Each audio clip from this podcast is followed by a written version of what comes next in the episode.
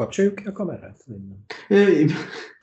Ez egy eufemizmus volt arra, hogy kapcsol már ki, meg.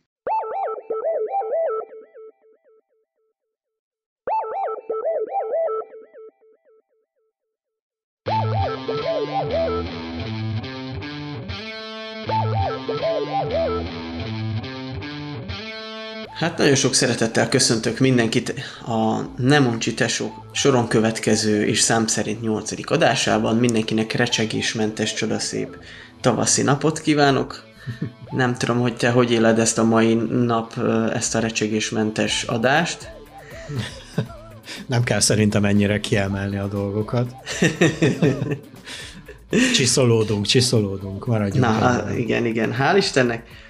Szóval a mai napon is három témával jövünk, mint ahogy szoktunk, vagy az esetek többségébe szoktunk, és most sem áll tőlünk messzire a zene. Ugye a legutóbbi adásban, aki hallgatta a hetedik adást, az a hogy átfogó képet próbáltunk a mi szemszögünkből felétek mutatni az analóg vagy emberi hangú zenétől egészen az elektronikai effektekkel tűzdelt, vagy elektronikai effektekből álló zenéik irányába egy ilyen ívet, és akkor ha már, ha már zene, akkor úgy gondoltuk, hogy egy kicsit foglalkozzunk nem csak az elektronikus effektes zenével, hanem akkor merüljünk meg mondjuk a a szövegekkel kapcsolatos minőségekben is.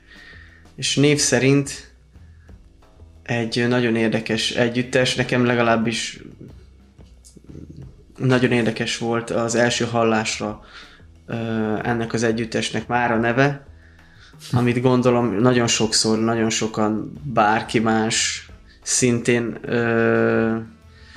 még akár aki interjút készített velük, az is felteheti nekik ez a kérdés, hogy honnan a név, honnan a név. Újságíró kérdezi, hogy honnan a név.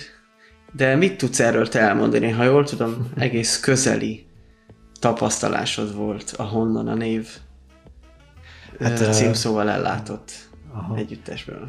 Hát igen, ez, ez egy ilyen külön, külön topik lett a, a belga életében, ez a honnan a név, és aztán itt a, a saját, illetve a baráti körömben is ez egy ilyen visszatérő motívum. Ugye mivel, ha már említetted a múltadást, ugye ilyen saját projektekről is beszélgettünk, és ott is akár belemeltünk volna mélyebben, hogy honnan jöttek ezek a nevek, meg azt hiszem a te esetedbe bele is mentünk, de hát vannak itt más projektek is, és itt a, itt a belga nevű együttes, és uh, picit, picit visszakanyarodva még a bevezetőhöz, nekem ma felhívták a figyelmemet, hogy nagyon rossz nevet választottunk magunknak, illetve a, a nevünk rövidítéséből, ugye ez az Anut nevű dolog, esetleg csak annyit kellett volna kicseréljünk, hogy az A nem uncsitások helyett E nem uncsitások lenne, és akkor visszafele olvasva lenne Tune. Mindegy, oh. ez, ez, egy, ez egy tényleg nagyon jó észrevétel, és Köszönöm is a hozzászólónak, aki ezt megosztotta, ezt hamarabb is eszünkbe juthatott volna, de azt hiszem maradjunk szerintem a nevünknél, ahogy a belga is maradt. Fú, ugye... Bocsánat, ha Na. még ehhez hozzászól, még tök jó, hogy nem azt a nevet adtuk magunkat, magunknak, hogy a nem uncsi sesók, mert akkor a rövidítés elég furán, vagyis hát érdekesen hangzana. Jó, hát ezt mindenki képzelje el, meg írja le magának, hogyha nem működik fejben. Szóval a, ugye ezt a belgáról való beszélgetést, ezt nagyjából én erőszakoltam be a műsorba, bár annyira azért nem kellett kegyetlennek lennem, mert bár most nem akarok ilyen izé lenni, de azért valamelyes talán jobban ismerem őket, mint te, de azt hiszem, hogy te sem zárkózol el a stílusuk, illetve a szövegeik, zenéjük től, tól, és hát elsősorban én arra emlékszem, hogy igen, én is a nevükre figyeltem fel annak, annak idején, a 90-es évek végén. Sőt, én konkrétan emlékszem arra akkor már létező RTL klubban futó fú, most gyorsan akartam mondani, és hirtelen nincs is előttem, de volt egy ilyen tehetségkutató műsor, még 98-ban, ahol ők, ahol ők feltűntek, és én akkortól emlékszem már rájuk, Szövegeikre annyira nem, viszont jó pár évre rá aztán, hát nem mondom, hogy meghatározó fogalmai lettek az életemnek, de azért sokszor-sokszor előkerültek a, a zenei palettámon, illetve a lejátszó listámon, és néha igazán feldobták a, a hétköznapjaimat. Jóval jobban ismered őket, mint én, viszont tényleg azt kell mondjam, és ezt ö, többször eszembe jutott már, hogy amikor jön valami nagy hype, és jön valami akár film, sorozat, zene, te is hasonlóan vélekedsz, mint én, hogy először azért álljunk egy kicsit távol ettől az egésztől, ne rohanjunk feljel neki, Ö, és valahogy én ezt éreztem annak idején a belga kapcsán. Ö, én egyetemista voltam, amikor először megismerkedtem velük, és sokszor hallottam ezt, hogy belga, belga, azt vettem észre, hogy bölcsészkörökben nagyon nagy népszerűségnek örvendenek, és azt éreztem, mivel sok bölcsész ismerősöm volt, és többször hallottam, hogy a belga így, a belga úgy, belga koncertre megyünk, kicsit úgy éreztem, hogy hát lépjünk már kicsit hátrébb ettől, ez, ez, mivel annyi mindenkit érdekel, ez azért akkor elkezd engem nem annyira érdekelni, uh-huh. de érdekes, hogy ez csak attól tehát ez, ez csak attól volt ilyen, mert én ilyen körökben mozogtam, de később jöttem rá, hogy ez sokkal-sokkal jóval rétegebb zene, mint, mint amilyenek én azt elsőre hittem. Én, én konkrétan emlékszem, hogy azon, azon túl a 98, 1998 körüli sztár, Pepsi sztár csináló közben megtaláltam, futott egy ilyen műsor az RTL klubon még annó. Valamikor 2003 magasságában láttam őket úgy a tévébe először, még pedig arra is emlékszem, hogy Hajós Andrásnak volt egy ilyen beszélgetős műsora, most úgyse fog eszembe jutni a neve. Magán, a nem a magánszám. De, de lehet, hogy a magánszám, de nem, nem esküdnék meg rá, és, és tudom, hogy ott, ott láttam a belgát életemben először, és uh, ahogy te is mondtad, úgy többször előkerült a nevük uh, az alatt az öt év alatt, de úgy annyira én sem uh, néztem utánuk, meg nem nagyon hallgattam őket, és uh, tudom, hogy abban a műsorban kaptam fel a fejem. Még egyszer mondom, elsősorban a nevük miatt, másodszorban meg a szövegük miatt. Arra is emlékszem, hogy a, hogy a Gyaloglás véget című számokat adták elő, és az már úgy, úgy egy kicsit úgy felkeltette az érdeklődésemet, mert nem, nem egy olyan hétköznapi valami volt, amit úgy minden nap hallasz a rádióba, vagy akár, akár az underground, vagy egy kicsit mélyebbről jövő dolgokból, és elkezdtem, elkezdtem utánuk érdeklődni, és ez szintén még ugye az az időszak volt, mikor hát itt, itt itt, a, itt amerre én élek legalábbis úgy nem, nem annyira lehetett így, így nagyon hamar uh, hozzájutni bizonyos olyan előadók uh, zenei kínálatához, amik téged érdekelnek, tehát kicsit nehezebb volt ez. De aztán, mikor a kezembe került az első albumuk, és uh, hát többször is meghallgattam, akkor így rájöttem, hogy, hogy én tudok azonosulni ezekkel a srácokkal. És ha már ott tartunk, hogy honnan a név, jól értesült vagyok-e abban, hogy te is csináltál velük interjút? igen, igen, beszélgettünk velük. Ezt majd a második témán kapcsán szeretnék majd ebbe egy picit belemenni, már a műsor kapcsán, hogy, hogy miért is készült a belgával beszélgetés, de most így röviden dióhéjba, igen, beszélgettünk velük, és hát természetesen ezzel kezdtük Lóri barátommal, hogy picit, picit froclizzuk őket, hogy honnan a név, illetve azt, azt is elmeséltük a srácoknak, hogy, hogy annak idején, mikor nagy belga fenek voltunk, ez még a 2000-es évek közepén, akkor volt egy olyan hát bimbózó projektünk, hogy hogy holland néven a belga számokat, a belga számokat picit átírjuk ilyen lokális szintre, tehát ugye a belga nótái úgy eléggé érezhetően a magyarországi, azon belül a budapesti életstílus felismerhetőek bennük, és ezt próbáltuk ilyen Bihar megyei nagyváradi szintre ledegradálni, hogyha, hogyha így jobban tetszik. Aztán ebből nem lett semmi, illetve így ennyi év után azért kicsit olyan furcsa volt erről beszélni, mikor ott ülnek előtted a belgás srácok, de Na hát végül is aztán... Mit szóltak ehhez egyébként ez a... hát kicsit röhögtek, meg na hát elmosolyodtak, maradjunk ennyiben. Ö, nem is tudom, hogy melyik irányból kezdjünk neki ennek a hatalmas sütemeinek, hogy honnan kezdjük el megrágni őket, de... Hát szerintem, szerintem kezdjük, kezdjük onnan, hogy hogy is néz ki ez a, ez a, ez a banda, ez az együttes, ugyanis ugye többen alakították meg, aztán többen kiléptek, és én ezzel mindig kacagtam annó, mikor ugye ilyen, hát még akkor még talán nem volt Wikipédia, és azért talán ezt az, ezt az első két mondatot, amit ma is meg lehet találni a Wikipédián, ezt régen is lehetett olvasni, hogy, hogy hárman alapították, igazából aztán még ketten csatlakoztak, és aztán egy ötödik személy kilépett a bandából, és én ezen mindig szarára röhögtem magam. Mert ugye, mert ugye úgy van a leírás, hogy a Bau, ugye itt művésznevek vannak, Igen. és erről majd beszélünk még, hogy Igen, ez egy bizonyos műsor, de ezt majd ne feledd a szavam. Ugye egy Bauxit, egy még ötlövés és egy Tokió művésznevű fiatalember alakították ezt a bandát, majd a DJ Titus és a Secret Man nevű úriemberek ta, ö, kap, ö, csatlakoztak hozzájuk, és uh, utána a második mondat úgy kezdődik, hogy 2003 tavaszán Secretman és Lord Curzor kilépett a bandából, de úgy, hogy Lord Curzorról még nem volt szó, és én ezen mindig, mindig nagyokat kacagtam. Hát ez ilyen, ez ilyen apróság. De, de az, ez eleve a nevek, Lord Curzor. Meg tisztázunk már egy, egy dolgot, én most ugye, mivel nem, nem a belga aranykorában ö, szívtam magamba a dalszövegeiket ö, fiatalon. Ezért Illetve én, semmi mást, igen. Semmi mást sem. Ezért én nyilván az internet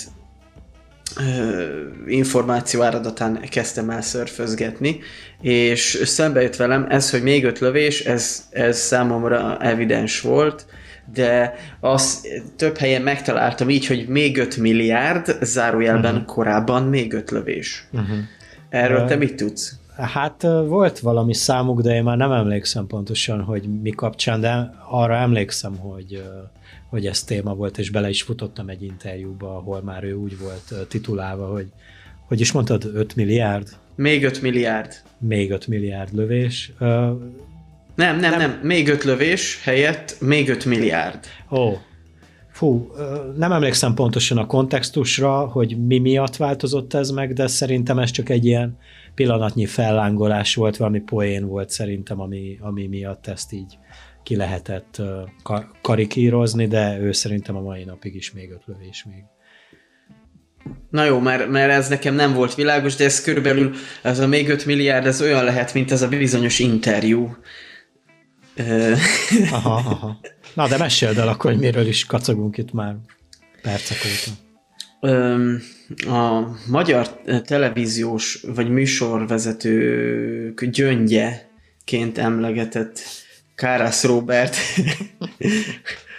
a magyar műsorvezetők Ukrin Benedekje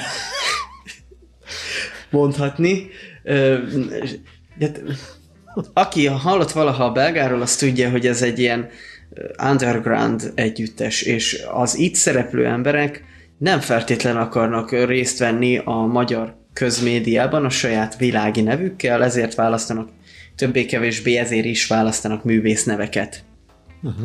És hát tök jó, hogy a korongra felkerül, hogy Bauxit, tök viccesek ezek a nevek szerintem, hogy Bauxit, még öt lövés, meg, meg Secretman, Annyiba ö... korrigálnálak, hogy én nem tartom viccesnek, inkább egyedinek tartom ezeket. Hát úgy, tehát nekem ez, hogy bauxit, hát miért, miért pont bauxit? miért pont Annyira absz... a, de, a nevek is olyanok, olyan abszurdak, mint egy-egy dalszövegük, vagy egy-egy uh-huh. számuk. Na és akkor hát vannak ezek a nevek, de elfogadjuk, ez a belgához passzol, és akkor Nyilván ezeket látod a korongon, megtalálod az interneten, és a többi. Biztos, hogyha az interneten hozzájuk, vagy elkezdesz utánuk kutakodni, előbb-utóbb előbb Pont ezt akartam a, én is mondani, igen. A valódi világi nevek is. De történt ez a 2015-ös interjú a, az uminózus, ö, nagyszerű fiatalember műsorvezetővel, aki így ö, egyszerre be is mutatta az első ö, alapító Hát a bauxitot. tagot. A bauxitot, igen. Tehát a bauxitot be is mutatta, és akkor így rögtön így kitágultak a szemek, hogy ez így soha sehol nem hangzott még el így ilyen gyorsan.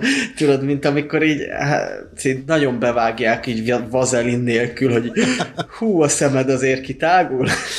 Hát igen, ugye számoljuk ki gyorsan 98-tól 2015-ig eltelt 17 év, amíg a Bauxit nevű fiatalember tudta ezt így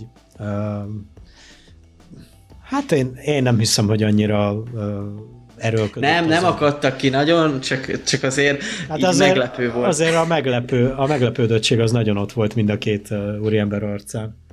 És, és akkor a Kárász Robert a tő, tőle megszokott szakszerűséggel így kicsit így észrevette, hogy úgy nem, nem hozta a legjobbat, és akkor így prób... Ja, ja, oké, oké, és akkor ez miért utólag esik le neked, faszikám, én ezt nem értem.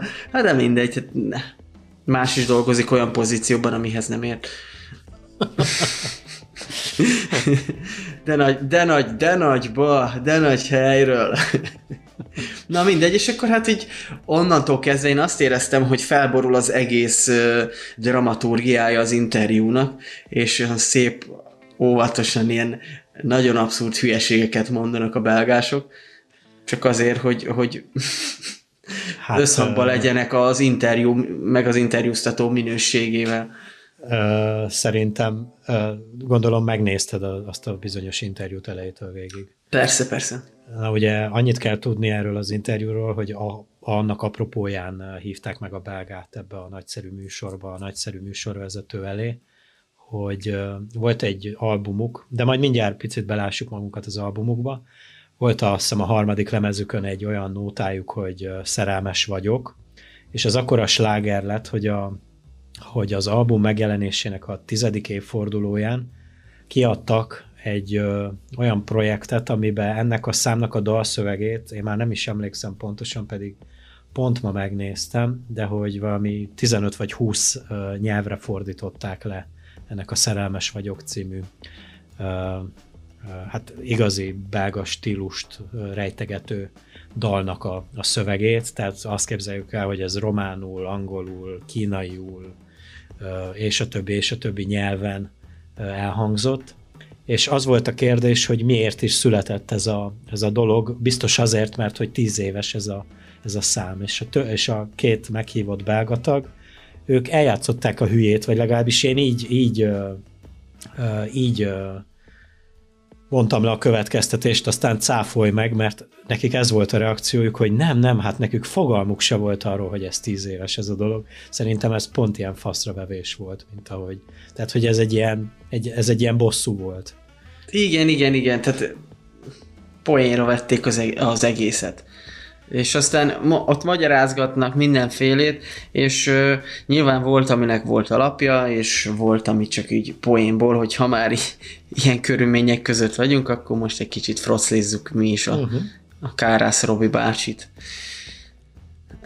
De én nekem nagyon tetszett a, az az interjú, én az, azt hiszem az volt rögtön így a, a Wikipedia után, amire rögtön rámentem, és zseniális, ahogy, de az a nyugodtság, az a, az a fajta ö, egy taoista szociális munkás higgadtsága, ami így árad mindkettejükből, és mindeközben ilyen mosolyognak, és amúgy meg nem vágyunk mi erre a tévébe szereplés a feltétlen, de azért itt vagyunk, és elmondjuk, és ha már hát itt igen, poénkodunk. Hát igen, ugye a, a tankapuja buddhista főiskolán nevelkedtek a srácok, úgyhogy végül is valamilyen szinten érthető ez a, ez a hogy is mondtad a taoista?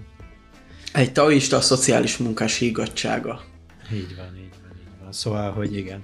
Amúgy én meg láttam őket egyszer egy ilyen műsorban, de azt, fú, én már nem emlékszem, hogy még csatornán futott, gyorsan akartam mondani, Friderikusnak egy műsora, és oda is meg voltak hívva, hát ez is valamikor a 2000-es évek első fele volt. Azt hiszem utána akkor tájt jelent meg a második albumuk. Hát igen, ez ilyen 2004 magassága, és hát ott tényleg faszra vették a, a, a Friderikuszt, bár nála többször is voltak, és tudom, hogy tudom, hogy Friderikus itt ebben a 2004 magasságában történő interjújában picit próbálta egy kicsit ilyen pellengére állítani a srácokat, és ők ezt nagyon jól le- lereagálták.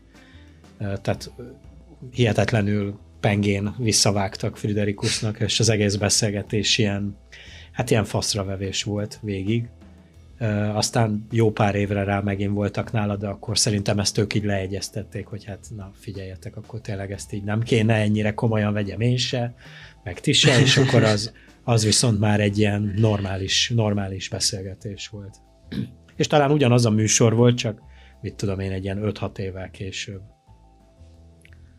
Ó, megért Friderikusnak műsora ilyen hosszú életkort? Fú, hát nem akarok hülyeséget mondani, lehet, hogy más címen futott, de hogy, hogy nagyjából nekem úgy, úgy tűnt a, a, vagy legalábbis úgy emlékszem a műsornak a, a berendezéséből. Persze, világos. Nos, Hát, ö, Igen, én mondjad. a leges legelőször, amikor én ö, találkoztam velük, én valószínűleg, tehát az egyetem előtt volt egy kicsivel a gimnáziumban, egyik hungarista osztálytársam ö, nagyon Már tudom, hallgat, mit mondasz. Figyelek. egyik hungarista osztálytársam nagyon agyon hallgatta a Magyar Nemzeti Hip-Hop Rappet című slágerüket, és akkoriban én is ezt így félreértelmeztem.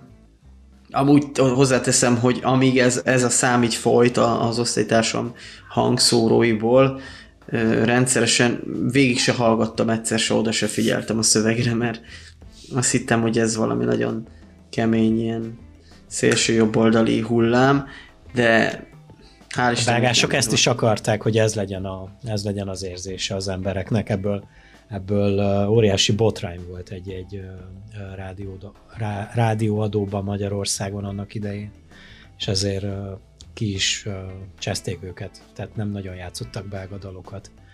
Rengeteg rádió nem játszotta a dalait, a dalaikat.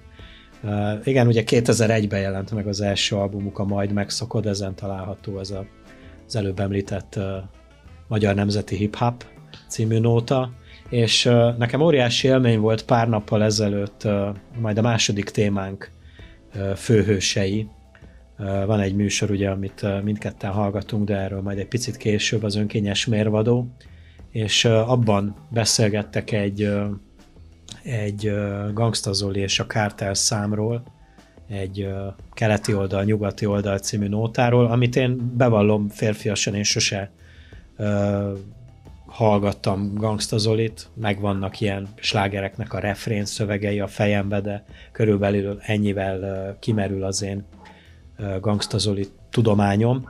Viszont meghallgattam azt a dalt itt a rádióadás közepette, és rá kellett jöjjek, hogy a, ennek a bizonyos első belga albumnak az első száma, aminek az a címe, hogy Ovi, tehát hogy érezt, hogy mennyire kontrasztban van a két dolog, hogy körülbelül annak a paródiája ez a dal. Tehát ez a belga dal, annak a pár évvel azelőtti óriási futott Gangsta Zoli slágernek a, a paródiája, amit ugye ők ilyen, ilyen budapesti gangstaként vázolják fel a várost, és a belgások ezt egy ilyen, ilyen óvodai köntösbe bújtatják. Tehát, hogy Szóval érdemes, érdemes meghallgatni mind a két számot így egymás után, és felfedezni a hasonlóságokat, mert amúgy zseniális.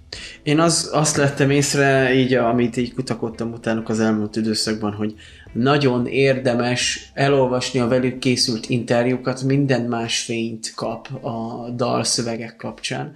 Addig azt hiszed, hogy, hogy ilyen nagyra nőtt hülye gyerekek, akik így olyan abszurd dolgokat írkálnak össze, hogy tök mindegy, tehát nincs benne koncepció, hanem egy ilyen ö, lobotomizált ö, idióta, vagy félautista ember, aki kimegy, és így ami jön szembe, így fa, úttest, ö, és így ezeket így írják egymás után, de nem. Porszívó tehát, hogy- cső, igen. igen. Ö, és amit most te említettél, ö, olvastam én is valahol, amit ők mondtak, hogy akkor lehet igazán ö, jól paradozálni valakit, vagy ö, jól megfogalmazni, egy, vagy egy egy kritikus jellegű dalszöveget írni, ö, akár a rendőrségről, akár bármiről, vagy bármilyen abszurd humort akkor lehet kivitelezni jól, hogyha ki, kiragadod a saját ö, közegéből, átrakod egy másikba, mint ahogy te most mondtad, hogy ezt a gangsta környezetből kiragadod és beleülteted az ovi környezetbe, és akkor úgy igazán üt, és még csak meg sem sértődik talán egyik fél sem. Mert, mert el, hát el, tehát sokszor az van, hogy amikor egy ilyen ö, közéletben, vagy hát mondhatjuk félig meddig közéletnek, amikor egy zenész, vagy egy ismert zenész banda dalszöveget ír és parodizál, vagy beszól valaki másnak. Nagyon könnyű face-to-face úgy érzékelni ezt az egészet, hogy te most engem becsmérelsz, vagy, vagy nagyon lehúzol, de hogyha ha kiragadod, mint ahogy ők is csinálják, akkor viszont rögtön elveszi az élét, hogy én most csak úgy belédrugok, hanem tényleg megfogalmazok egy, egy érthető intellektuális valamit. Igen, Aha. igen, igen. Uh, igen, igen, nagyon jól mondod, amit mondasz, és ez tényleg rengetegszer előfordul a, a belga számokba, illetve szövegekbe. Aki meg életében nem hallgatott belgát, annak azt tudom ajánlani, mert erről is folyik a vita, ugye őket is sikerült bekonzerválni egy ilyen hip-hop című hát konzervbe, hogyha már bekonzerválták őket, de nem feltétlenül nevezném ezt hip-hopnak, amit ők csinálnak. Persze hajaz, hajaz a dolog, de azért ezt én úgy érzem, hogy tehát, hogy van egy, van egy elég éles választóvonal a, klasszikusnak vélt hip-hop, illetve a belga között. Mondjuk, hogyha, hogyha már beszélgettünk még az első adásban a kezdet fiairól, akkor hogyha egymás mellé teszed a kezdet fiait, illetve a belgát, akkor ugye nem feltétlenül ugyanazt a platformot tolják. Igen, igen. Ezt említik a már mm, általad is jelzett meg, ami a témánk is lesz még a, ennek a műsor kapcsán, hogy az önkényes mérvadóba, még régebről, egy belga szöveg kapcsán, hogy nagyon sokan azt hiszik, hogy a belga egy ilyen hip-hop rap banda, holott egy irigy hónaj mirigy kategóriában indul, csak egy nagyon erős színvonalon. Tehát ők egy olyan erős paródia ö, kategória, ami el van rejtve egy ilyen hip-hop függöny mögé, de inkább egy, egy Irigy Hónaimirigy színvonal, vagy Irigy Hónaimirigy igény, vagy hogy mondják ezt, tehát egy ilyen kritikai igény hip-hop köntösben. Igen, csak uh, még az Irigy Hónaimirigy ugye bár, ahogy puzsérek szokták mondani, uh, hogy, is, hogy is mondják, fú, gyorsan akartam mondani, most nem fog eszembe jutni, hogy szégyentelenkednek, addig, addig a belga nem feltétlenül abba fekteti bele a... Tehát most ezt, amit én most kiragadtam, hogy egy Gangsta Zoli számból csináltak egy ilyen hát idézőjelbe paródiát, mert tulajdonképpen nem feltétlenül paródiának szánták, de hogy nem, nem ebben merül ki a, a belgának a, a, a mi volt, a, ugyanis bármiből tudnak ö, ö, ilyen kritikát megfogalmazni, akármilyen hétköznapi dologból, tehát vannak olyan számaik, amin, ami tényleg arról szól, hogy A pontból elmész B pontba Budapesten, és észreveszed azokat a problémákat, amit amúgy mindenkit sújtanak, mit tudom én, a kátyukat, a nem tudom milyen lerongált épületeket, a hajléktalanokat, és a többi, és a többi, de ezt egy olyan köntösbe burkolják és ö, mutatják meg nekünk, ami, ami ízléses, tehát, hogy, hogy, hogy olyan szociális vagy társadalmi problémákat járnak körül, ami, ami, ami érít mindenkit. Tehát szerintem, ha végighallgatja tényleg egy olyan a belga diszkográfiáját, aki mondjuk tényleg életében nem hallgatott, mindenki talál benne valamit, ami, ami megfogja. Biztos nem lesz rajongó, de hogy, hogy és tényleg, tényleg szerintem most már így, mennyi most már, 20 23 év után nem, nem nagyon tudom elképzelni, hogy mi lehet az a témakör, amit ők még nem jártak körül. Tehát, hogy ahogy az előbb mondtam, az Ovitól a művelődési házban előadott karaokeig, a, a, az általad említett ö, ö, rendőrségi munkáról, a, a drum and bass zenén át, a, a Fehér Ló fiától a, a magyar tört, tehát hogy igen, a magyar történelem, és erről szerintem külön lehetne csinálni egy egész témakört, hogy a belgának van konkrétan két vagy három olyan, olyan dala, amiben bemutatják tulajdonképpen 4-5 percben a magyar történelmet rebbe foglalva, rímelve, és bár lehet, hogy ez az én hiányossági bizonyítványom, de én például rengeteget tanultam a Jön a Gólem című albumukról, a Királyok a házban című dalukból, például ott, tehát, hogy, hogy effektív rímekbe van foglalva a királyoknak a nevétől az uralkodásokon át a, a rájuk jellemző tulajdonság, illetve hogy, tehát, hogy ez valami zseniális. Tehát ez... Nekem a nagyvárados verszak a kedvencem. ja, igen, igen. Tehát, hogy én, hogy én ezeket iskolába tanítanám, mert uh, úgy gondolom, hogy, hogy anélkül, hogy most, hogy most a trágás szavak ugyanúgy előfordulnak, mint bármilyen hip-hop vagy rap szövegbe, ezek az élet velejárói, de ezeket, ezeket a helyükre kell tenni. Tehát most azért biztos nem fogom nem lejátszatni mondjuk a fiamnak vagy lányomnak adott esetben, mert hogy elhangzik bele egy-két csúnya szó, de hogy, hogy mégis úgy szívod magadba a rímek segítségével a történelmi adatokat, hogy, hogy az varázslatos. Tehát én például ezt a, ezt a részét is nagyon szeretem a belgának. Fel kell nőni szerintem ahhoz a részhez, akár gyerekek részéről, akár felnőttek, felnőtt pedagógusok részéről, hogy mikor van az a pont, amikor el tudod engedni a trágárságot, el tudod engedni a, a formát, mert tudod, hogy a tartalom valami olyan, ami Pontosan. miatt érdemes elengedni. Tehát, hogy nem... Ami tudod, intellektuális. Mikor bármilyen vita van, akár mondjuk többnyire olyan helyzetbe fordul az elő, hogy te diákként a tanároddal vitázol, vagy alkalmazottként a főnököddel, és mondjuk igazad van, és a főnök előveszi a, e, kikérem magamnak ezt a hangnemet, előveszi ezt a fajta kontextus, hogy igazából ott próbálja megvétózni a te érveidet, hogy te nem a megfelelő hangnemet alkalmaztad uh-huh. nála, Persze egyébként ez tök jó, mert évek, vagy évek meg idő, idővel belejön az ember abba is, hogy természetesen ezt a megfelelő hangnemet is megtalálja, és le tudja érvelni akár a tanárát, a főnökét, vagy bárkit. Nem mint hogyha most ez egy szempont lenne, csak hogy lássunk túl egy kicsit a formán. Attól, hogy valami szép formában van öntve, nem biztos, hogy komoly tartalom, és attól, hogy valami trágárság, obszénitás, mesztelenség, pornográf effektek vannak benne, még nem feltétlen jelent szennyet egyértelműen, és ugye ezt kéne meglássuk, de persze azért ez gyerek oldalról is nehéz, mert mert tinédzserként hallgatni trágárságot az iskolában, ahol addig egyébként ne, tilos volt, vagy nem volt szabad erről beszélni, akkor mindig höhö, fing, höhö, pozd meg, höhö, vicces, höhö. Tehát, hogy nem, talán, talán azért nem a legjobb, mert nem, akkor még azzal a fejjel nem erre koncentrálsz, uh-huh. valahol ezt kell talán minél, minél hamarabb beintegrálni a, ha nem is a tanításba, de így a gyerekek, vagy, vagy a fiatalokba, hogy attól függetlenül, hogy most ott elszól, vagy elhangzik egy-két bazd meg, az nem attól menő, mert a bazd meg elhangzik, hanem mert amit mond a bazd megkörítésen túl.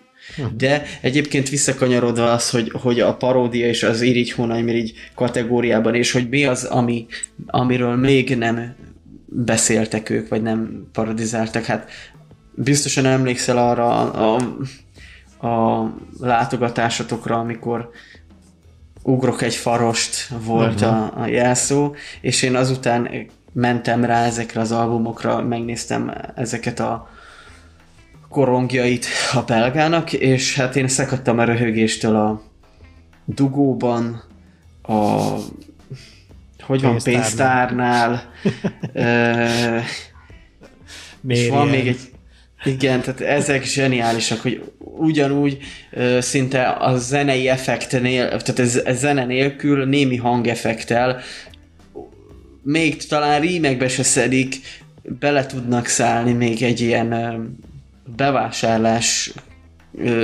átlag magyar proli elmegy bevásárolni. Életérzés, és... életérzést is próbálnak átadni. Ugye igen, igen, igen. Tehát, hogy, uh, hogy mennyire képbe vannak ezzel. Uh-huh. Amit, a, amit még a szövegen túl szeretnék így még itt a nem tudom, a téma kapcsán így zárásképpen elmondani, hogy, hogy a zenére is érdemes odafigyelni, ugyanis elhangzott már a DJ Titus neve, akit amúgy a a Hát nem tudom, mi van ma velem, megint gyorsan akartam mondani. Van ez a, ha igen, a Carbon Fools nevű másik formáció, ott is a zenei alapokat kezeli a, a DJ Titus, de hogy a belgában vált ő igazán ismerté, tehát hogy, hogy érdemes a zenei alapokra is odafigyelni, mert azok is igencsak igényes módon szoktak elkészülni, tehát nem ez a, az a két ütemre reppelünk egy kicsit, aztán megyünk tovább a következő trekre, hanem, hanem tényleg érdemes odafigyelni. És, és, és még itt tényleg zárásképpen az előbb említettem, hogy az albumokon gyorsan fussunk át. Ugye sokan mondják, hogy a, az első album az, a, az az igazi belga, az a fekete album ugyebár, a majd megszokod.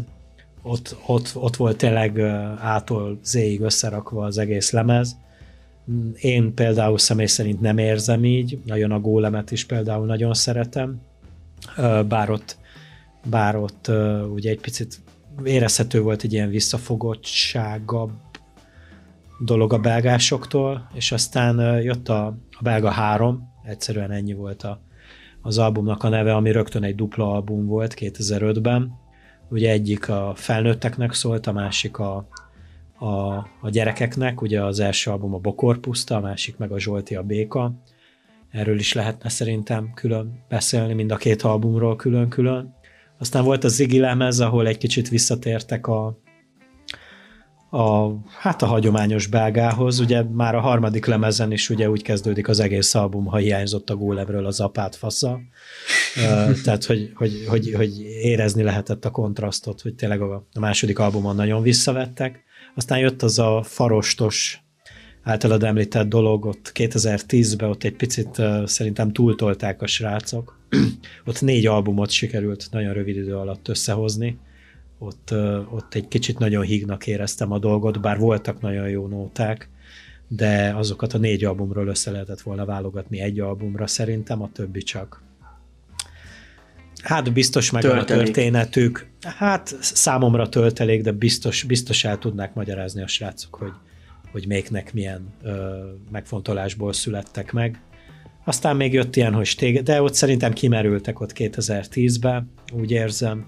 Tehát szerintem mai napig, ha elmennek koncertre, és ha jól emlékszem, két évvel ezelőtt volt szerencsém Vága koncerten lenni utoljára Nagyváradon, és hát egyik számuk, vagy nagyon kevés számuk szólt az utolsó négy albumukról, hanem, hanem általában az első négy albumukra építenek egy, egy-egy koncertet is. Szóval a Stég FM, a Sanyi, a Disco, illetve a Csumpa című albumuk azok már számomra már úgy annyira nem jelentenek sokat, ezeken is lehet nagyon jó szövegeket, zenéket, ö, találni, de, de úgy érzem, hogy ott, a, hogy ott az első fele a belga repertoárnak az, az, az határozza meg. Nem az első lemez, hanem úgy, a, hanem úgy az első évtizede 2000-nek.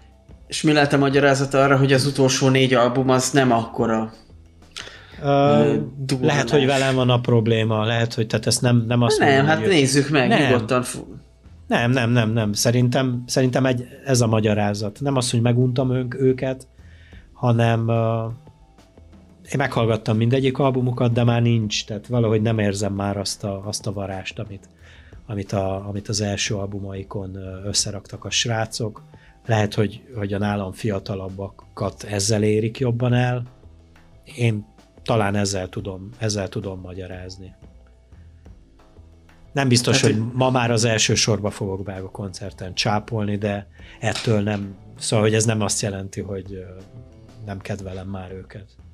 Persze, ez egyértelmű, csak hogy minden, hát nem is tudom, a tínédzser korom óta megkedvelt ö, bandák, amiket amúgy azóta is követtek, és még egybe vannak, és esetleg három-négy évente kiadnak egy új albumot, figyelek, és sokszor elgondolkozom, hogy vajon az én ízlésem változott ennyit az elmúlt 15 év alatt, hogy már nem tetszik ugyanaz a dolog, vagy pedig ő, ő nekik van egy minőségbeli romlásuk, nem tudom. Mm, nem, nem hinném, hogy nekik van minőségbeli romlásuk, inkább a, inkább a világ változik, és ők, ők próbálják ugyanazt fenntartani, amit, amit ők elkezdtek. Én igazából ezért is szeretem és tisztelem őket, hogy, hogy ahogy mondtad az elején, hogy nem mennek műsorokba, nem az a, nem az a koncepció, hogy akkor most minden újság címen mi legyünk, és mi folyunk a rádiókból, meg a, a sláger tévékből, hanem, hanem ők megmaradnak ugyanazon a szinten, valószínűleg mi változtunk. Én változtam, te változtál.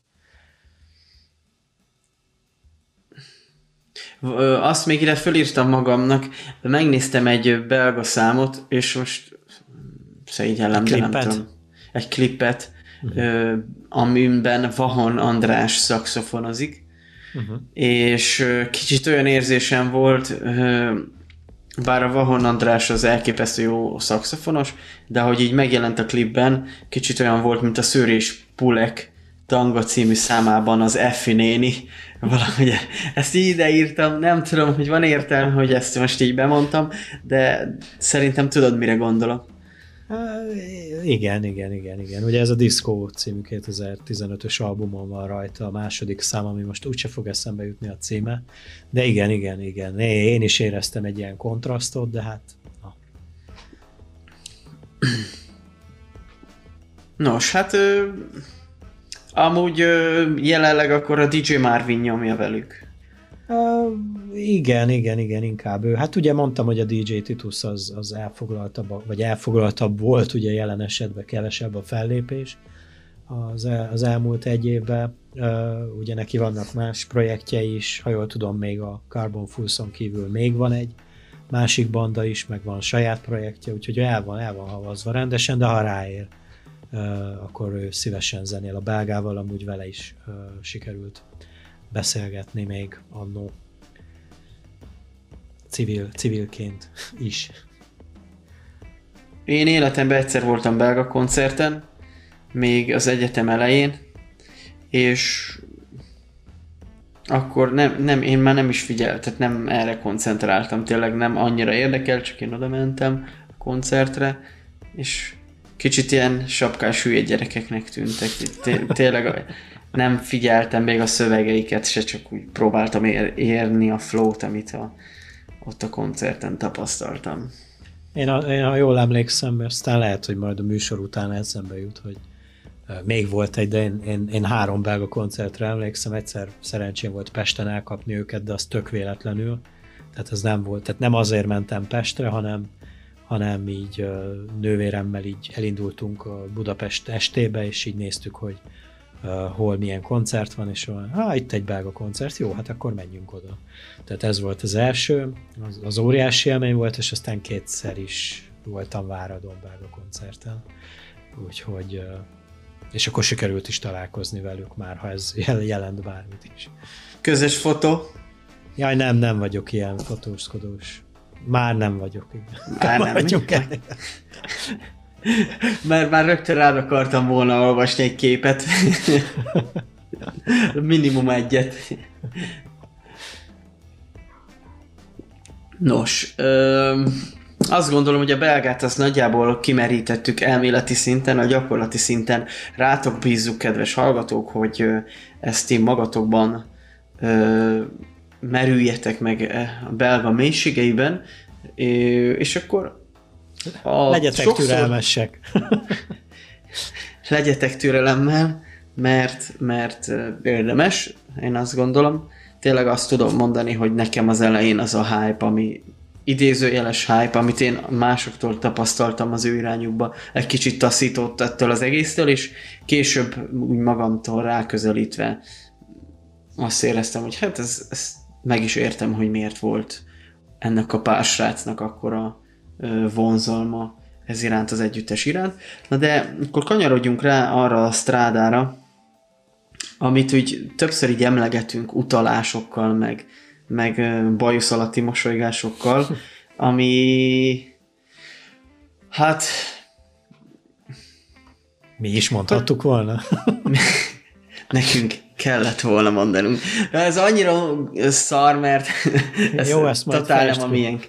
Totál nem a mi szövegünk, de baromi jól hangzik. Hát, igen, hogy, igen, igen, csak ez ugye egy korábbi adásunkban is elhangzott, és már akkor is reflektáltam én rá legalábbis, hogy, igen, igen, hogy, igen. erről majd fogunk beszélni, úgyhogy ha nem, érteti, ha nem értettétek, akkor most azt hiszem, hogy fény derül rá, hogy mi is ez. Szóval a barokkos körmondatokat elhanyagolva, ö, réges-régen messzi-messzi galaxisban, és én mai napon próbáltam összeszedni fejben, hogy ez hányban történt meg először, hogy szembesüljek az Önkényes Mérvadó című ö, műsorral kapcsolatban, de nem jutott eszembe tulajdonképp a pontos évszám.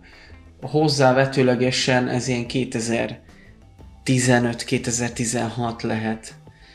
Hát én, hát én megmondom neked konkrétan, vagyis most nem tudom, hogy mi a kérdés, vagy min. min hogy mikor szembesültem először ezzel, de én akkoriban Pesten laktam, és teljesen véletlenül akadtam rá az Önkényes Mérvadó című műsorra. Eleve az egyik ember, aki ezt a, a műsort vezeti, a Puzsér Robert. Egy, egy nagyon megosztó személyiség a médiában, és ő amikor berobbant réges-rég a Csillag születik című műsorba, tök fura volt a csávó, és olyan, olyan érdekes szóhasználata volt, és olyan, olyan furcsa hozzáállása, hogy akkoriban ez nagyon felkapottá tette azt a műsort, amiben ő szerepelt, a Csillagszületiket, és engem szint úgy taszított. Amikor mindenki puzsérmémeket, meg ki, a műsorból kivágott videókat rakott föl, Youtube-ra, Facebookra, mindenhol ezt láttam szembe folyni, akkor így, így azt éreztem, hogy köszönöm, én nem kérek ebből az emberből. Valamilyen ordináriságot éreztem vele kapcsolatban, hogy valamilyen tényleg utána se néztem, azt gondoltam, hogy olyan típusú lehet, mint mondjuk egy Majka, vagy egy, egy ilyen valamilyen műsor kapcsán hirtelen ismerettségre szert tett valaki, mondjuk egy ilyen hú, nem tudom, hogy ezt valaha meg fogja hallgatni bárki is, a, aki Puzsér Robertnek vagy Horváth hívnak, de az jutott eszembe, hogy, hogy, hogy elsőre az ő megnyilvánulása kicsit ilyen alekoszos megnyilvánulás volt, tudod, amikor így... Uh-huh. Igen, igen, tudom, mire gondolsz, igen. És de, az kb, ne, tehát ez és az nem kb. igaz. akkor is volt aktuális, tehát azt igen. hiszem ez, a, ez az Alekosz jelenség is kb. olyan igen, 2010-es és, és évek eleje volt az jutott eszembe, tehát én nem figyeltem, nem hallgattam meg az ember mondani valóját, de a stílus, amivel beszélt, azt éreztem, hogy na még egy ilyen Alekosz jellegű idióta barom, akit odaengedtek a tévé nyilvánosság elé, és nekem évekkel később kellett rádöbbennem arra, hogy ez az ember amúgy értelmes dolgokat beszél, csak egy nagyon fura stílusban adja uh-huh. elő, és hogy ezen a stíluson tovább kell verekednie magát az embernek, hogy akkor az igazi tartalmat el tudja fogyasztani ebből. Na és én egészen véletlenül, mivel Pesten éltem, és nagyon szerettem a 90.9 Jazzy rádiónak a, a műsorait, illetve hát nem is a műsorait, elsősorban a zene miatt, a jazz miatt hallgattam a jazzit, és véletlenül belefutottam ebbe a műsorba, és így elképesztő dolgokat mondtak, így, így letaglózottam, hogy úristen, ez a két csávó mennyire jól össze tudja foglalni azokat a gondolatokat, amiket én meg se bírok fogalmazni, és így ragadtam rajta, hogy akkor interneten elkezdtem nézni utánuk, mert hát nem mindig volt lehetőségem, hogy élőbe kövessem a műsort, és rájöttem, hogy podcast formájában viszont ők feltöltik rendszeresen a YouTube-ra, és akkor onnantól kezdve elindult egy lavina, hogy akkor minden nap önkényes mérvadó. Hát ugye ne csak Puzsérról beszéljünk, ott van Horváth Oszkár is, de róla majd egy picit később, ugye Hát én is Puzsérral kb. ugyanabban az időszakban ismerkedtem meg, vagy hát hallottam róla, néha-néha belefutottam a tévében. Nem mondom, hogy szimpatikus, vagy nem volt szimpatikus, de azt se tudom mondani, hogy szimpatikus volt. Kicsit különcnek tűnt, és az is, de hogy, hogy kicsit, kicsit érzem, vagy átérzem azt, ahogy te fogalmaztad, hogy hát igen, ebből, ilyenből már van, ilyen nem kell nekünk. Aztán az évek folyamán mindig-mindig belefutottam az ő általa készített tartalmakba, és rá kellett jöjjek nekem is, hogy, hogy, hogy nem feltétlenül a, a mondani valójával, hanem az előadás módjával lehetnek problémák, bár a mai napon ezt mondjuk elég rövid idő alatt sikerült leküzdjem, tehát nekem nem voltak vele soha ilyen problémáim, hogy most ezt hány decibellel mondja meg, hány decinyál hagyja el a, a száját a különböző mondatok megfogalmazása közben, tehát nekem ez, nekem ez, főleg, hogy ez így rádión meg mindenféle digitális formán keresztül jutott aztán el hozzám. Lehet, hogyha szembe beszélne velem, akkor, akkor kicsit jobban idegesítene, és erről gondolom a Horváth Oszkár jobban tud beszélni.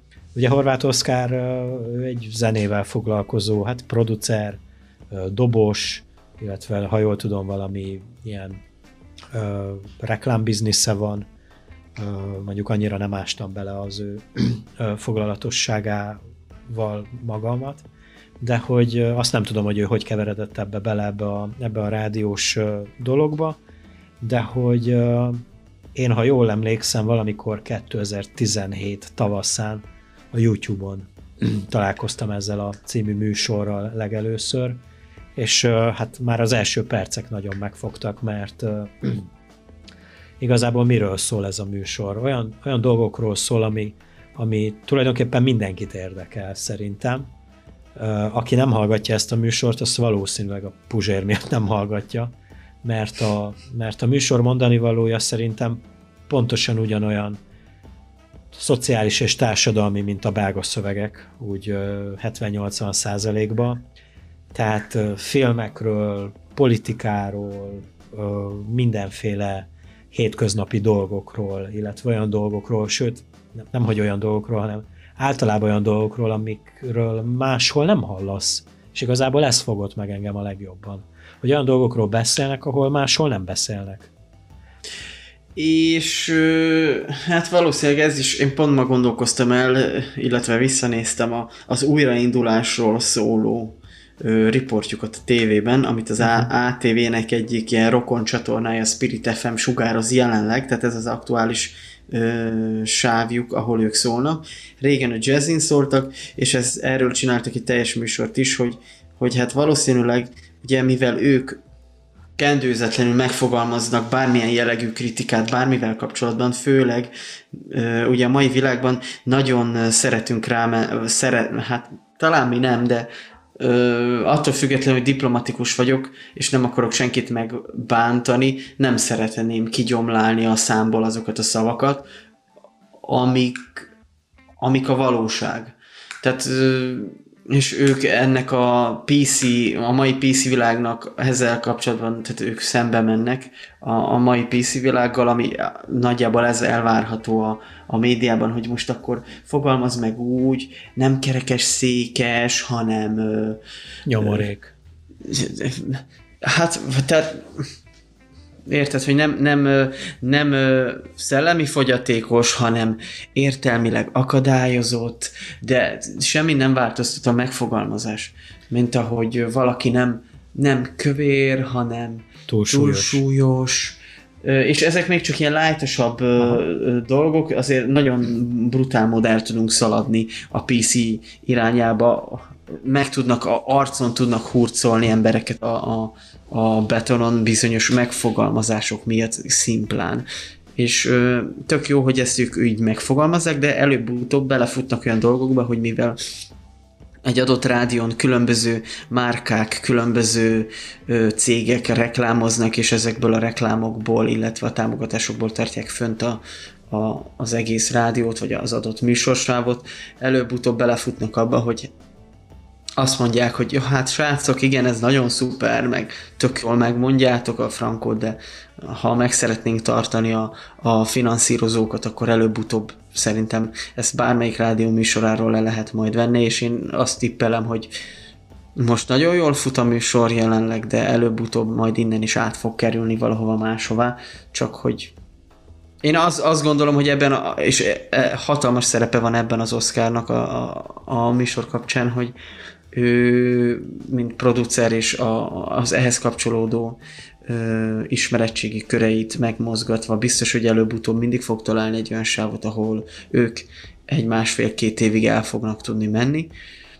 Aztán előbb-utóbb majd kell keresni valami más, de addig is ö, tök jó, hogy, hogy ö, találnak arra módot, hogy az éterben sugározzák magukat. Azzal, azzal addig nincs semmi baj, amit most mondasz, amíg, amíg ez így egyben marad. Ugyanis, ahogy mondtad, ez már a második rádió, ahol ugyanez a, ugyanez a koncepció fut, és azt amit, azt, amit felvázoltál a mondani valód első felébe, hogy azt így tényleg a cím visszaadja, tehát önkényes mérvadó. Nem kell, nem kell velük együtt egyetérteni mindenben, sőt, pont azt várják el, hogy vitatkozzanak velük a hallgatók, illetve a, a, a műsort követők, de hogy, de hogy engedtessék meg, hogy ők mondják el a saját véleményüket, és adott esetben ugye van az is, hogy, hogy ők se értenek egy bizonyos témába egyet, és én ezeket élvezem például a legjobban. igen, azokat igen. a műsorokat, mikor, mikor tényleg ilyen, ilyen, ilyen habzó szájjal vitatkoznak egy-egy dolgon, amivel szerintem tökre nincs semmi probléma. Azt mondjuk el gyorsan itt a hallgatóknak, akik most hallanak először erről a műsorról, hogy, hogy a mi adásunk felvétele napján készült el a 339. adása az önkényes mérvadónak. Ez február, 2015. február 23-án indult, ahogy Gergő is mondta a Jazzy FM-en, 90.9-en, 2015 júniusáig ment, februártól, aztán 2016 szeptemberéig nem volt adás, majd 2016 szeptemberétől egész 2017 nyaráig szintén működött ez a műsor. Az elején csak ők ketten, a már korábban említett Puzsé Robert és Horváth Oszkár, aztán kibővítették úgy mondván egy picit a műsort, hetente akár többször is volt meghívott vendégük, akik, aki adott azért egy pluszt még a műsornak, és most az újraindulás, ez tavaly október 5-től a korábban említett Spirit FM-en hallható, de ahogy Gergő is mondta, YouTube csatornájuk is van, illetve Spotify-on is lehet hallgatni őket, mint ahogy minket is, de azt majd az adás után, vagy a végén majd még lelőjük. Tehát most már ugye három, három tagú minden adás. Nagyon érdekes embereket ismertünk meg a két műsorvezetőn kívül is a, a, ezekben a műsorokban, hogy más nem mondjak, ugye Gödri Bulcsú, ugye ő Puzsé Robertnek régi cimborája, ők még korábbi rádiós projektekben, meg tévés projektekben is együttműködtek. Ugye ott van a, a Farkas Attila Márton. A Farkas Attila Márton, aki hát ő mondjuk kevesebb szer tűnik fel ebben a projektben, de Puzsérnak ugye van az Apu, azért tiszik, mert Esés című másik műsora, ami, amiben állandó partnere a Farkas Attila Márton, ott a Dínyés Gergely, akit én nagyon szeretek, ő is egy, hát ő már tényleg egy harmadik dimenzióból látja néha a dolgokat, mint a, mint a két műsorvezető, vagy akár én vagy te, tehát teljesen más megvilágításban lát dolgokat, és ott a Nyári Gábor, akit még ki tudok emelni, aki szintén egy nagyon egyedi figura, és tehát, hogy tehát, hogy képesek voltak a, a saját nagyon egyedi látásmódjukba, a nagyon sajátos műsorukba bevonni még olyan ö, teljesen, nagyon nem teljesen, de másképp gondolkodó embereket is, hogy, hogy, ö, hogy szerintem óriási ez a műsor. Igen, és most azért PC leszek, de nem akarok PC lenni, csak hogy megemlítetted a férfiakat, de a nőket, akiket oda hívnak, azok is nagyon zseniális látásmóddal hát direkt, rendelkeznek. Direkt mondtam, csak a férfiakat rád akartam hagyni. Jó, kivágtam, és, mi? Persze. Ö, és most nem is tudnám elmondani az összeset, de a jelenlegi Spirit FM-es műsorokban állandó vagy rendszeres vendégük a Szabó Eszter, akit én megmondom őszintén, hogy mint hogyha eddig nem őszintén beszéltem volna. Szóval férfiasan kérlelhetetlen marxista őszintességgel fogalmam sincs, hogy ki ez a nőci. Elvileg zenével foglalkozik, tehát valamilyen pop zenei, vagy, vagy ha nem pop, de zenei kötődése van, és nagyon jó meglátásai. Ezek mellett van még egy nő a régebbi ö, műsorokban, akinek szintén nem jegyeztem meg a nevét. Ez azért van, mert Csiziági. sokkal sok... Csiziági, igen, ő, Csiziági, ez az zseniális, ez nagyon bírom, amiket mond, illetve van egy harmadik csaj, aki nagyjából egyszer vagy kétszer szerepel, és ő valami nagyon ilyen femináci klubból jön, de ő volt az egyetlen olyan csajszi, aki, aki azt bevállalta, mert tudod, ők, tehát ez a diskurzus, ez a férfinői, vagy feminista és, és nem feminista, vagy, vagy nem is tudom, egyenlőségpárti feminista és bosszúpárti genderista közti a vitában ez a nem ülünk le ö, Egy egymással egy asztalhoz, egy szalomba, de és akkor ez a lány mégis ő, ő simán bevállalja, hogy jön. Monokanet Én- szerepel itt még nekem a az Azt hiszem ő az, azt hiszem Mhm. ő az. És ö, egyszerűen ő is hihetetlen jókat ö, mond, és, és tök jó, hogy, hogy ebből a pártból, ebből a nézetből is simán eljön, és ö, elmondja a véleményét, és és nincs, nincs leuralva, nincs leutasítva, hanem abszolút partnerként kezelik. Partnerként ö, állnak hozzá, szóval nem lehet azt mondani, hogy, hogy akkor ez egy himsoviniszta műsor, ha már így egy kicsit ide keveredtünk erre a a PC-re, de hát mindenképpen nem tudjuk ezt ö, mellékelni, vagy mellőzni, bocsánat, nem tudjuk mellőzni az önkényes címszó alatt, és nagyon tetszik az, amikor az interjúban az ATV-n megkérdezik, de hát, hogy, hogy nem kéne néha a telefonokat is fogadni, és akkor a betelefonálókkal beszélgetni, és nem, tudod, így megjegyzi a, a, a műsorkészítő, műsorvezető férfi, akit úgy ismerek, de nem tudom most így hirtelen elmondani a nevét, mert annyira nem érdekel. Ö, hogy hát nem sok az, hogy most két órát beszéltek, és akkor így mosolyognak, hogy nem, nem szeretnénk változtatni semmiképpen, ne, nem újulunk meg, tehát tartjuk a régi koncepciót, és nagyon szeretem ezeket a, a reklám utáni műsorbejátszásokat, hogy ö, Léci, csak azt szeretném kérni, hogy játszátok el Shakirától azt a vakavakásat, és akkor megszólal a horvát Oszkár, hogy Gábor, jó lenne megérteni, hogy a kívánságműsor olyan szó összetétel, mint a békeharc. Vagy kívánság, vagy műsor. Igen, igen, ez, igen, igen ezek, ezek tényleg nagyon jellegzetes beszólások. Uh, illetve mondtad, hogy nem újulnak meg. Igen, a műsor struktúrája az nagyjából uh, szinte mindig A ugyanaz, tematikája nem újul meg, de a struktúrája szerintem megújul. Hát most főleg, hogy ugye volt ez a, ez a nagyjából három év pihenő, hogy azért bevittek új dolgokat, ugye. Volt egy projekt, ami, ami szintén ez, e- ebben a ez alatt a koncepció alatt futott, ugye a jó, a rossz és a nézhetetlen, ami működött külön is. Itt Ú, de szerettem. picit beleépítik, ugye itt korst- kortás filmeket értékelnek, aki Puzsérnak a, a múltjába belenéz, azért tudják, hogy, hogy Puzsérnak azért volt egy elég kemény filmes, rádiós múltja, mindegy, ezt majd ö, nézzetek utána. Ugye van a dalszöveg elemzés, amit a régebbi adásokban ö, néha-néha elővettek, ami jellemzően magyar nyelvű dalszövegek elemzését a sorok és a mondani való komolyan vételével analizálja. Imádom. Ezt viszont, Imádom. ezt, ezt viszont a, a tavaly indult új verzióban viszont minden adásban van ilyen. Illetve van ugye, vannak még ilyen alkategóriák, hogy van a csillag Mindegyikben? sziluett. Igen.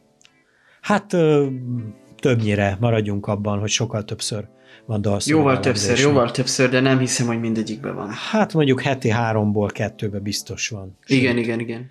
Akkor ugye, ugye van a Csillag Sziluett című műsoruk, így al, alcímű műsoruk, akkor inkább így mondom, ez a kiválasztott bulvárhír elemzése és a cím és a tartalom alapján. Ezek is é- érdekesek, van, a, van ugye bár a félrehallások, amik ö, átíveltek a régi adásokból már a mostaniakba is, ugye hát eb, ez szerintem egy, szintén egy külön műsor, ebben most nem szeretném be leásni magam, illetve van az In Medium Trash, ami média tartalmak heti ö, röntgenlelete. Úgyhogy igazából tényleg nagyon átfogó ez a, ez a műsorkép. És én még annyit akartam mondani itt, majd még Gergő biztos mond még dolgokat, hogy ez az önkényes mérvadó, ez, ezt a hallgatóknak mondjam el, mert így a nyolcadik adás magasságával most már elárulhatom, hogy, hogy kollégáim segítségével működtetünk egy, egy másik podcast csatornát is, illetve egy online rádiót, és hát nekem az egész podcast műfaja, illetve honosítása itt, a, itt az én élővilágomba nagyon-nagyon sokat, tehát hogy nagyon, nagyon nagy hatással volt rám ez az önkényes mérvadó, és az az, hogy aztán a Spotify-on podcast formájába találtam meg, igazából ez indította el az én kis agytekervényeimet arra, hogy, hogy mi is ebben a, ebben a formátumban kezdjünk el működni. Mármint a melyik verzióra gondolsz most? Hát, a, hát ugye a podcast, a podcast verzió, a podcast műfaja, hogy azt, Ja, hogy azt mi is műveljük, igen, igen. és ez az egész önkényes mérvadónak a struktúrája. Én elárulom most így férfiasan őszintén, hogy rengetegszer merítkezem az önkényes mérvadóból, témaügyileg, és a többi, és a többi. Belemernek csapni olyan témákba, ami sokszor annyira banális, de ott fekszik előtted. Pontosan.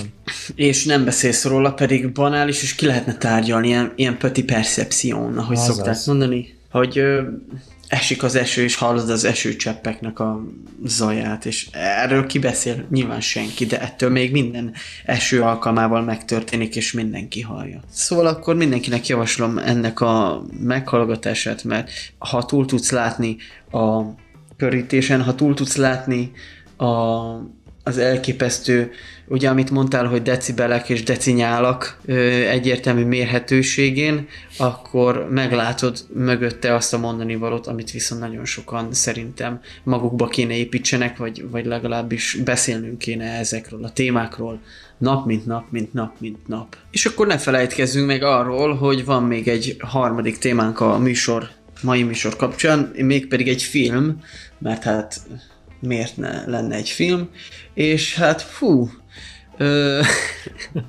Na, tegnap néztem meg, tehát úgy időzítettem, hogy, hogy ne sok teljen el az adás és a filmnézés között. És sikerült találnom egy szinkronos verziót, letöltöttem, megnéztem. Ez ennyire publikus? De jó, oké. Okay. Hát figyelj, mivel ö, Alig hallgat. 2015-ös filmről van szó, és hát nem tudok elmenni vissza az időbe egy ilyen tenetes készülékkel, egy rettenetes készülékkel, hogy a múltba megnézem a moziban, ezért igen, le, le kellett torrentékáznom, és ö, hát elképesztő, de az első 10 percben megfogalmazódott, hogy na majd elküldöm neked azt a linket, ami nekem eszembe jutott erről a filmről, és kiderült, hogy ugyanaz a rendező rendezte azt a klippet, aki ezt a filmet is, úgyhogy ö, csapjunk bele, ez a Hardcore Harry című 2015-ös FPS film. Én nem hiszem, hogy láttam valaha ilyet, és nem tudom, hogy te honnan hallottál egyáltalán erről a film. Jó, most hogy kérdezem meg, hát nyilván te egy csomó mindenről hallottál már. Ó, ez nagyon, ez nagyon kedves. Hú, hát én még emlékszem annó, mikor még a moziba ment, bár én sem moziba láttam, de valahogy úgy, nem tudom, úgy ledobtam, ledobta maga, magam, ledobta magát magamról, rólam, jó, mindegy, ezt is kívánom. De! Szóval, Ne ezt vágd ki! Szóval, hogy ledobta magát rólam, igen, azt hiszem ez így helyes, mert hogy annyira nem vagyok ilyen akciófilm párti, és hát itt sok évre rá én megmondom neked, én ezt pont tavaly, kb. a karantén időszak kitörése utáni időszakban vágtam bele, hogy megnézzem, valamiért ismét belefutottam, és uh, utána olvastam már annó is, öt évvel ezelőtt, és hát akkor öt évvel ezelőtt, ugye mondtad 2015-ös, hogy mi is a koncepciója ennek a filmnek, és hát igen, egyedinek tűnt, de annyira nem csigázott fel tavaly évig, és akkor leültem megnézni. És hát egy olyan élményt kaptam, ami, ami, ami miatt gondoltam, hogy téged is meg fog fogni ez a film. Hát így a, így a hangulata nekem kettő filmet is el, eszembe juttatott. Az egyik a Crack, ugye abból készült több film is, ugye Jason statham ugye ott, hát aki nem hallott róla, az nézzen utána, most nem fogom elmesélni azt a másik filmet, de hogy egy ilyen elejétől végig pörgős akcióról akcióra történő események zajlanak, illetve egy másik az meg egy brit film, ha jól tudom, ha jól emlékszem, most ezt így nem írtam ide, annak az a címe, hogy Golyózápor, az is valamikor a 2000-es évek első felében volt menő. Hát ott sem pont ez a felépítés, de ott is ilyen óriási adrenalin löket van a, a film első percétől az utolsóig. Ebben meg Clive, Clive Owen, vagy Clive Owen, nem tudom, hogy ejtik, a címből kifolyólag végig két pisztolyt a kezébe tartva kell rohangáljon, kiszabadítsa élete szerelmét, és végig pörögnek a golyók, az akciójelenetek. Na hát kb. a Hardcore Harry is erről szól, viszont, ahogy mondtad, FPS, ugye ezt mondjuk el, hogy ez mit is jelent pontosan. Hát az FPS szó szerint ez a first person shoot, vagyis Mm, Él, élőszereplős lövöldözős, nem? Tehát igen, igen, élőszereplős lövöldözős játék, de belső nézőtű lövöldözős játék, mert a, tehát ha videójátékok világát tekintjük, akkor van a, a, a third person, meg a first person shoot, uh, shooter nézet, a first person shoot az olyan érzés, mint hogyha te kezedben lenne a fegyver, a te nézőpontból, pontodból látnád a világot. A third person shootos pedig, mint hogyha távolról rálátnál a főhősre, tehát az egész mhm. karaktert látod, látod a formáját, látod a fegyvereit, a testét, a, a mindenféle tartozékát, az FPS-be nem látod, csak olyan érzés, mintha te lennél maximum a kezet a kez, kezekben, ami van, illetve a hozzátartozó eszközöket, fegyverek, kések, stb. Ilyen játékot tudnék mondani hirtelen, ami világ ö, színvonalon ismert, az a, a, a Counter-Strike, Call of Duty ö, hasonló és játék. És a többi, és a többi, és a többi tízezer félet lehet. Azért a Counter-Strike jut eszembe, mert szerintem ezt mondjuk, akkor, akkor szinte mindenki valaha életében játszott vele egyszer három-négy percet, vagy legalábbis látott valakit, aki játszott három-négy percet. Igen, így igen, így igen. De hogy, hogy tényleg csak ennyi látszik, és ez így filmben elsőre azt mondod, hogy hát ez egy kurva unalmas film lesz, Ö, bár nem ez volt az érzésem ennél a film kapcsán, de hogyha így azt mondaná, ha mondtad volna előre, hogy ez egy FPS film, akkor én azt mondtam volna, hogy jó van, akkor megnézem. Uh-huh. De csak direkt, ennyit mondtál, hogy hardcore Harry. Direkt, direkt nem akartam lelőni a poént, mert uh, én mikor leültem nézni, én tudtam, hogy ez lesz, viszont nem nagyon tudtam elképzelni, mondjuk ehhez az is hozzátartozik, hogy sosem voltam az általad felvázolt számítógépes játékoknak a megszállottja.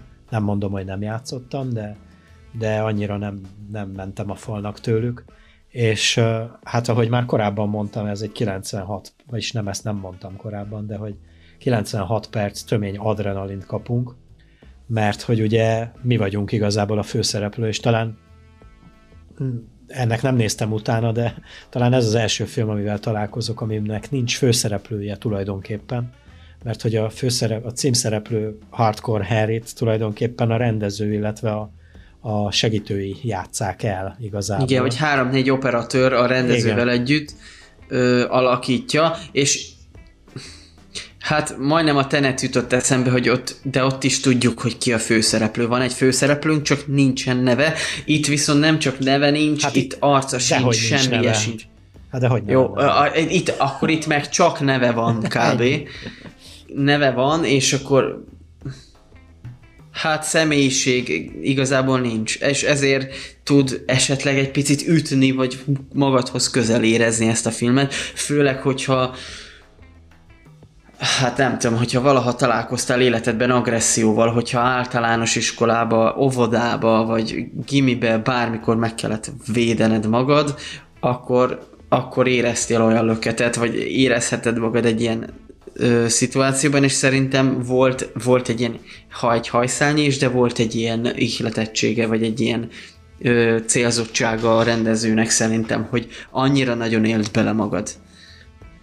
Igen, igen, és, és, és ami, ami számomra ilyen tök pozitívum volt, hogy ilyen nagyon élethűen adja vissza a, a, a verekedést, a lövöldözést, a, a rosszul létet, mondjuk most konkrétan hányásra gondolok, vagy, vagy tényleg, tényleg tehát, hogy olyan, olyan élményt nyújt ez a, ez a valamivel több mint másfél óra, mint hogyha tényleg te, te vé, vinnéd véghez ennek a filmnek a cselekményét. Tehát azzal, azzal, hogy tényleg nem látod a főszereplőt, ezért mindenki a főszereplő bőrébe bújhat az alatt a, az alatt a 96 perc alatt, és tényleg a, a, a film cselekménye, vagy a sztoria az ilyen faék uh, egyszerűségű, tehát semmi bonyadalom nincs, tehát nem ilyen nagy körmönfont, az általad előbb említett tenet nincs benne, tehát nincsenek ilyen, ilyen nagyon félrevezető dolgok, hanem főszereplők el kell jusson B-be, mint egy ilyen megszokott FPS játékba ki kell szabadítani a királynőt, ugye ezt mindenki ismeri,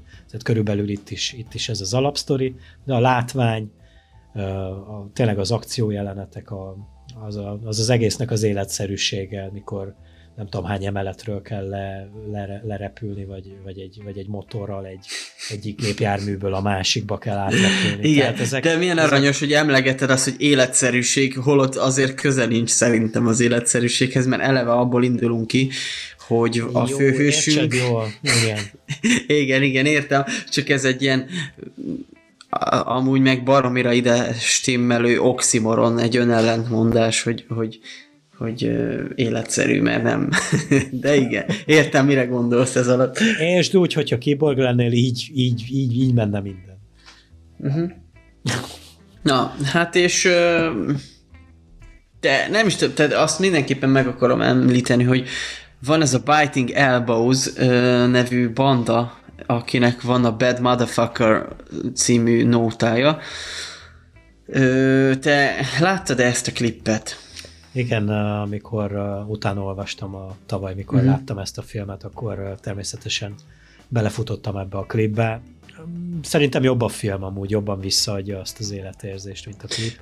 Sokkal, sokkal jobb a film, de az az érzésem, egy, nekem egy olyan érzésem volt, hogy ennek a filmnek az előpróbája volt ez a klip. Uh-huh. És ö, annak idején én nem akartam megnézni, tudod, minden, mind belefutottunk már abba az opcióba, vagy abba a dologba, hogy akár a Facebookot, akár a YouTube-ot, vagy bármilyen más internetes platformot nézel, és két oldalt vannak ezek a banner sávok, ahol mindenféle reklámot látsz.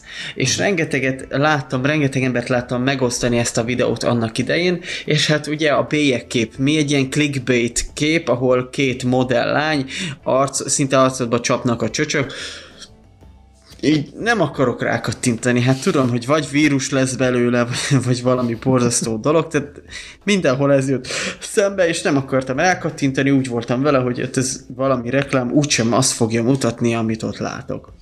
És egyszer csak rákattintottam, hogy jó, akkor most nézzük már meg, nem tudom, tízezerszer láttam már az elmúlt két hétben, mi az, mi ez a videó, és úristen, és hát ö, jó párszor előjön a filmben az az effekt, amit mondjuk itt a videó első egyharmadában előkerül, hogy így a csávó így benyit egy helységbe, és így hirtelen ilyen 50 katonával szembe találja magát, vagy ilyen 50 ilyen öltönyössel.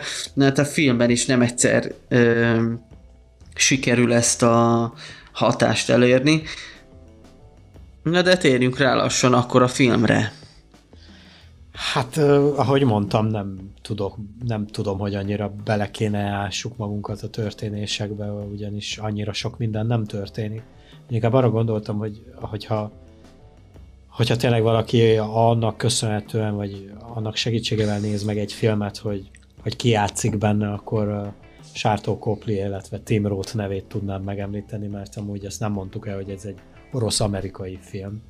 Tehát nem feltétlenül nem tudom kinek mond valamit Danila Kozlovski neve, vagy Andrei Dementiev neve, de aki nyitott erre, az mindenképpen nézze meg, mondjuk Tim, Roms, Tim Roth szerepeltetése annyira, annyira nem tudom, nekem az úgy, nekem az úgy egy kicsit kicsüngött, de majd elmondod a Ö, én nagyon szeretem Tim Rothot, nagyon ö, és egy, egy tök banális ö, olasz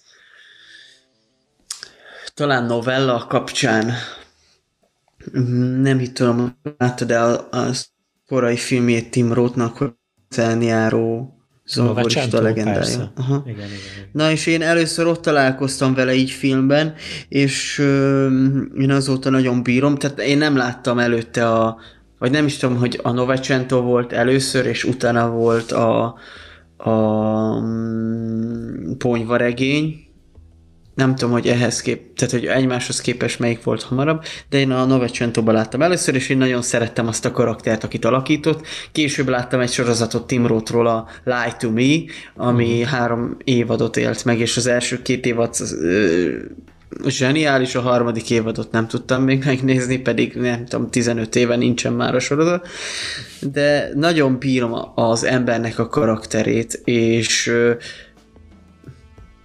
az tény, hogy amit itt alakított, az bárki eljátszotta volna. Mert hát pont ezért, ezért lógott ki nekem, tehát Tim Roth. Tehát amit, amit, amit itt meg kellett volna mutasson, igen. igen. Szerintem Stáb... kellett egy ilyen név, nem? De... Hát körülbelül, de a Sátó Kopli is azért azért van ott, de mondjuk ő azért szerepelt is a film, illetve elég meghatározó szerepe volt. Igen, meghatározó karaktere volt a filmnek. Nekem elsőre, amikor először felbukkant a csávó, azt hittem, hogy Bradley Cooper.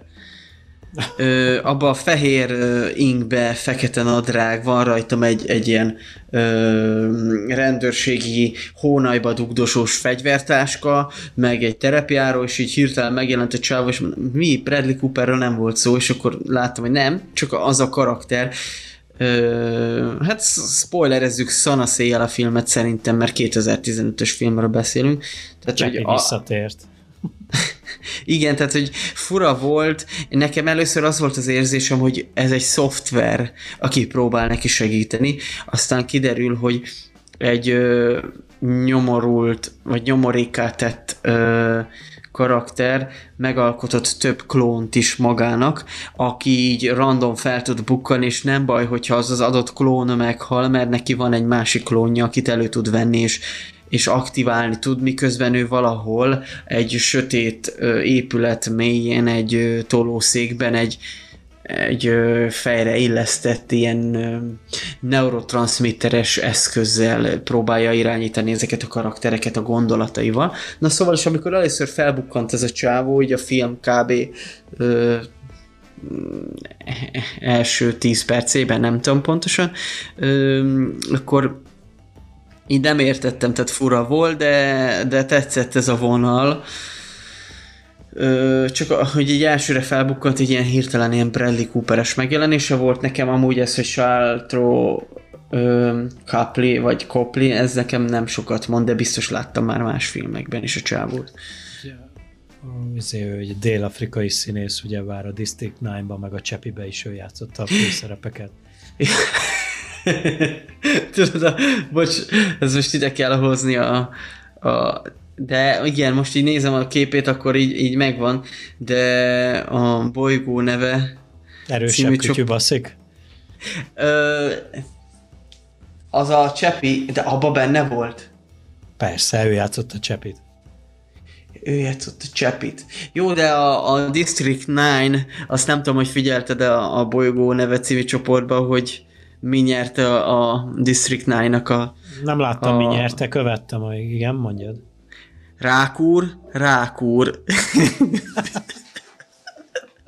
Jó, oké, szerintem ne vigyük el erre, igen. Jó, igen, de de most így, így most már értem, tehát is, nagy baromi ismerős volt a csávó, és most már értem, miért volt ismerős. De zseniális ez a cím. Na és, és nagyon Bradley Cooperes megjelenése volt, és aztán, aztán az összes többi karaktert is nagyon bírtam, főleg amikor ott a, a katonát, ugye sokszor nehéz átültetni ezt, hogy, hogy két nyelvű a produkció, és akkor próbálod érzékeltetni az amerikaiakkal, hogy oroszról van szó, vagy, vagy orosz katonáról, és akkor az a motoros így megkérdezte tőle, hogy felettesén vagy ösztönén, amikor térden lövi. Melyiket szeretnéd a továbbiakban, hogy felettesén, vagy ösztönén, és akkor így nyújtja neki a gandzsát. És ö, azt nem tudom, feltűnte, de szerintem az egy, egy tévés baki, vagy, vagy filmrendezői baki, hogy amikor bejönnek az orosz katonák, és akkor ö, mondják, hogy tiszta, tudod, tiszta a terep, és ott magyarul mondják, hogy tiszta, az nem a rosszul van. Komolyan? Uh-huh. Így mondják a, a, az orosz katonák, hogy tiszta, tiszta, tiszta, és akkor feliratozzák, hogy tiszta, de hát ez magyarul szól, tehát nem oroszul van az, hogy tiszta. Na mindegy, lényegtelen. Ilyen részletekre nem emlékszem már. Illetve neked frissebbek az élményeid. Hát igen, nekem 12 órája sincs, vagy... 24. Hmm. Hát igen. 24 óra el sincs, hogy megnéztem. Most azért ö, kicsit átadom a szót, mert kezdek csapongani. Az jó, ha átadod a szót. Én, én tényleg, tényleg, mivel mondtam, hogy kb. egy évvel ezelőtt láttam, ezért ennyire már nem emlékszem ilyen részletekre.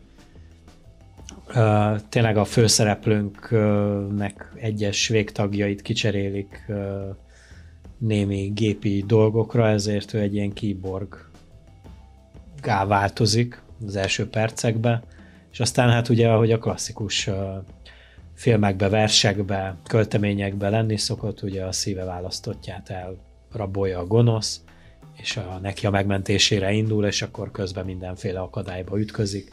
Legyen ez emberi, legyen ez légi, vízi, akár, akármilyen akadályt a, a, a hardcore Harry nevű főszereplőnk kijátszik, túljátszik, illetve lelő, megöl, kicselez, és akkor a, a, ugye a másik főszereplőnket, amit Gergő már emlegetett vele, aztán együtt próbálják kijátszani a főgonoszt, de aztán kiderülnek bizonyos cselek is a dologba.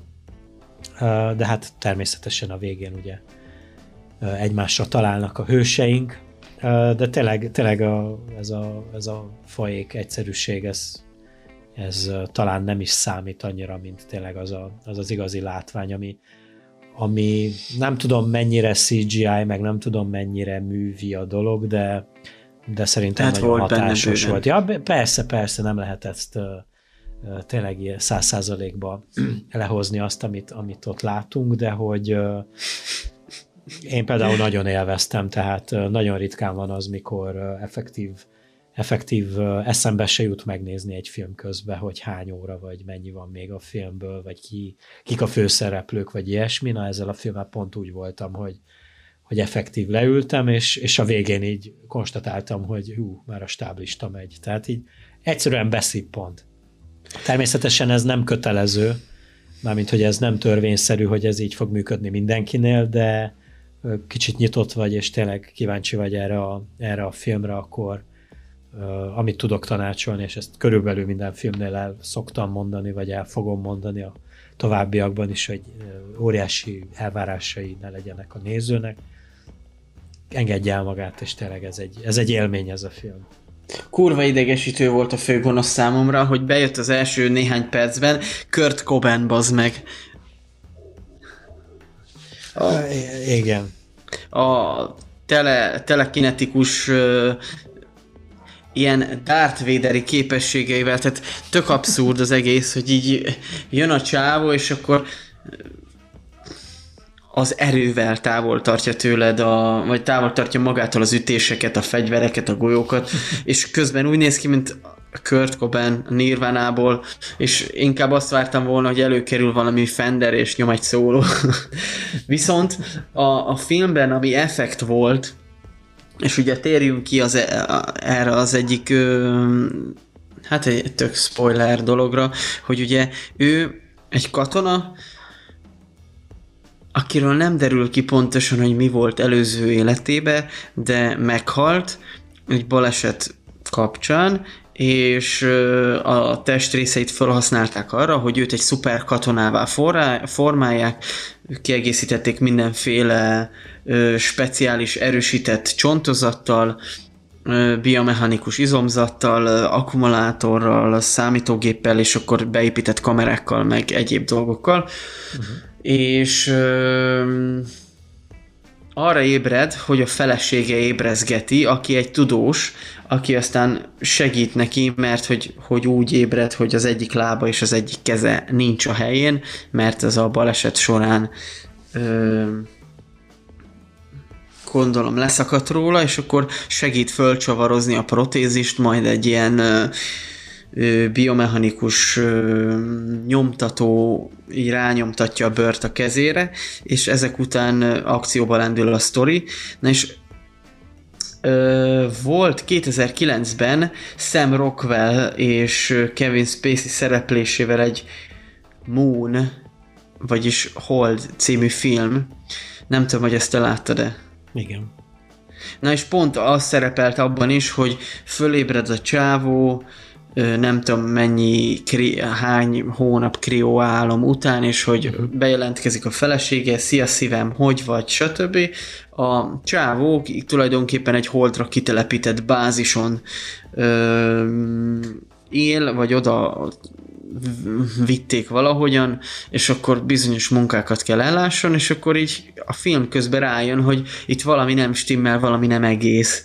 És ö, kiderül, hogy ő éppen most egy ilyen aktivált klón, és egyébként az emlékeit úgy töltik fel, tehát ő úgy érzi, hogy ő, ő valaki, tehát ő neki van egy egyénisége, de kiderül, hogy nem, ez csak, csak egy feltöltött program. Na és ugyanígy ennél a katonálál is ezt akarták elérni, hogy amit ő egy nap alatt, mert tulajdonképpen lehet azt mondani, hogy egy nap alatt zajlik le a film. Igen. Vagy legalábbis rövid időn belül zajlik le, és amit átél a csávó 24 óra alatt, azt más klón katonáknak a, a memóriájába próbálják betölteni, mindegyik úgy fog ébredni, hogy a felesége kelti, nem tudom, megcsinálták több verzióban, hogy szia John, szia Béla, szia Robin, és akkor így kelti föl mindegyiket a felesége, és végzi el ugyanezt a folyamatot rajta, és aztán ugye ez ilyen érzelmi motivációt akartak adni ezeknek a katonáknak. A főhősünk pedig, aki Kurt Cobainként e, e,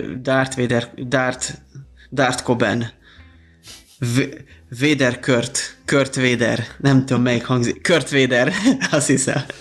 Kurt Vader fő, fő gonoszunk, aki egyébként le akarja igázni a világot, és az erőt használja arra, hogy hogy verekedjen, bár eh, ahogy néztem azért elég megterhelő számára, mert amikor az erőt használja, mindig vér folyik az orrából, tehát ő, neki sok energiát emész föl. Csak többször volt olyan érzésem, hogy egyébként meg itt van ez a szuper katona, és szétcsinálná egy kis ujjával szétkenni az agyveleit a főgonosznak, de mivel ő az erőt használja, és meg se tudott közelíteni, hát így nem művészet verekedni, hogy, hogy te ráküldesz 500 uh, zsoldosodat az egy darab szuperkatonára, hogy azokkal verekedjen meg, miközben te neked hozzá sem kell érned az emberhez, de nagyon tetszett a film utolsó jelenete is, amikor próbált ráhatni a, a nő, aki, aki az első néhány percben, mint a felesége mutatkozik be ennek a sztorinak a kapcsán, és kiderül, hogy igazából ez a főgonosz csaja, és a, a főgonosztal együtt tervelték ki, hogy ez, ez az érzelmi motiváció, hogy az asszonyért bármit, a feleségemért bármit megteszek. Ezt a motivációt ugye bevitték a katonáknak a, a memóriájába, és akkor az utolsó másodpercben, amikor a helikopterből csüng a két kezével kapaszkodva a helikopter padlózatába, hogy hallgass a szívedre, és így rákúrja a kezére telibe az ajtó, és csak egy nagy sikolyt hallasz végig. Tehát, hát az, az, az, az szerintem nagyon jó, nagyon jó ki van találva, vagy hát szinte vártam egy ilyet a, a film elejé rászedés kapcsán, mert ugye még a, a hogy is hívták? Johnny-nak hívták, aki, a, aki Jimmy. próbált, Jimmy, Jimmy próbálta segíteni mindenféle módszerrel, még ő is abban a tudatban volt, hogy a feleségért mennek uh-huh. ö, megmenteni. És így hirtelen volt még egy gondolatom, de aztán most nem biztos, hogy kifejtem, mert el is felejtettem, de zseniálisan pörgős, és igen, lehet, hogy a Crankre hajaz ilyen szempontból a film, hogy hogy folyamatosan van egy ilyen adrenalin, adrenalin löket, és a végén tényleg előkerül az adrenalinos vagy epinefrines doboz valahonnan, nem tudom honnan. De Kötelező egyszer, módon. Igen, egyszerre szórakoztató, egyszerre akció, egyszerre abszurd, mert vannak olyan dolgok benne, a, hogy tényleg tök abszurd, és akkor az is előkerül belőle, és aztán jön a főhősünk, és mindenkit szétcsinál. Ami még érdekes, hogy tényleg a főhősről még csak az arca sem derül ki, mert van az az egy darab jelenet, amikor leterítik, és ő visszanyerte az emlékeit, és hirtelen visszaemlékszik az apjára. Ugye a főhősünk kiterül, és egy, egy ö, tükröződő felületen vikra, vissza tükröződik az arca, de az Tim Roth-nak az arca. És tulajdonképpen az az ő apja, tehát amikor őt kiütik, és padlóra kerül, és ott fetreng a vérében, akkor a, a saját magát, mint az apját látja. Én az az érzésem, hogy, hogy az nem véletlenül a Tim Roth arca, mert nem Tim Roth a főhősünk, nem Tim Roth hardcore Harry, hanem egyszerűen csak a, a főhősünk a saját apját látja. Hú, én nem erre tudom. már nem is emlékszem, úgyhogy... Mm, ha most, hogyha már így belementünk és szételemezzük, de hát na, nézzétek meg. Nem nagyon láttam ilyen, ilyen jellegű filmet.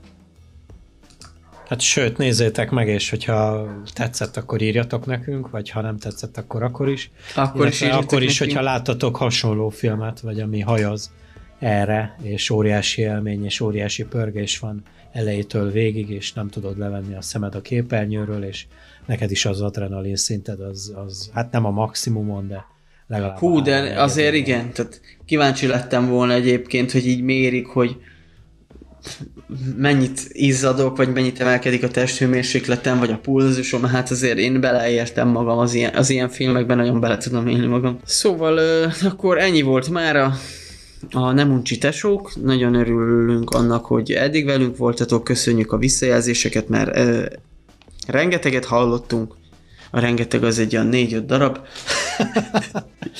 de azok pont olyan emberektől jönnek, akik úgy igazán számítanak, nem mint hogyha más ne számítana, csak azért végül is, ha őszinték akarunk lenni, mindenki nem érdekel. Ö, mindenképpen jelezetek vissza, ha tudtok, van Facebook oldalunk, YouTube csatornánk, illetve az Encore FM révén szétszór minket az éterbe ez a gyűjtőcsatorna, akár a, a Spotify-ra, az Apple Music-ra, és sok másik olyan platformra, aminek a nevét még én magam sem ismerem. Szeretnénk hallgatni tényleg a visszajelzéseket, és két hét múlva jövünk. Két hét múlva jövünk a legközelebbi alkalommal. Az, hogy mivel, azt szerintem lőjük le most, mert ha jól emlékszem, bár nem írtam ide fel magamnak a dolgokat, hogy az abszurd klippes részünk az, az azért elég népszerű volt, és ezt meg szeretnénk ismételni. Úgyhogy Igen, és ezt tényleg azt lehet mondani, hogy akivel én beszéltem, aki hallgatta a műsort, ö, még egyszer mondom, olyan három-négy emberről. Szerintem nem mondd el még egyszer. De am- amúgy nyilván több, csak ez itt tök vicces, szerintem. Mindenki, aki, aki visszajelzett, az azt mondta, hogy, hogy így bólogatott, hogy neki is vannak ö, ilyen abszurd gyermekkori rémképei klippek kapcsán, és hát ebből rengeteg van a zenei világban, és lehet, hogy most csinál, vagy biztos, hogy csinálunk egy második szekciót, és az is lehet, hogy lesz egy harmadik, majd ez kiderül a továbbiakban. De, de ez tőletek is függ, hogyha esetleg adtok ötleteket, hogy titeket melyik klip rémít meg, vagy melyik klipet tartjátok nagyon abszurdnak, és itt nem játszanak a, a jelenlegi softpornós klippek. Nem, illetve az abszurd kategóriát az, azért tényleg vegyük a szótár szerinti abszurdnak, mert attól, hogy valami érdekes, vagy valami vicces, még nem abszurd. Uh-huh. Jó, szóval március végén jövünk a következő résszel, számszerűleg már a kilencediknél fogunk tartani, úgyhogy, ahogy Gergő is mondta, jelezzetek nekünk, mi meg majd jövünk. További szép estét, sziasztok! Szép estét, sziasztok!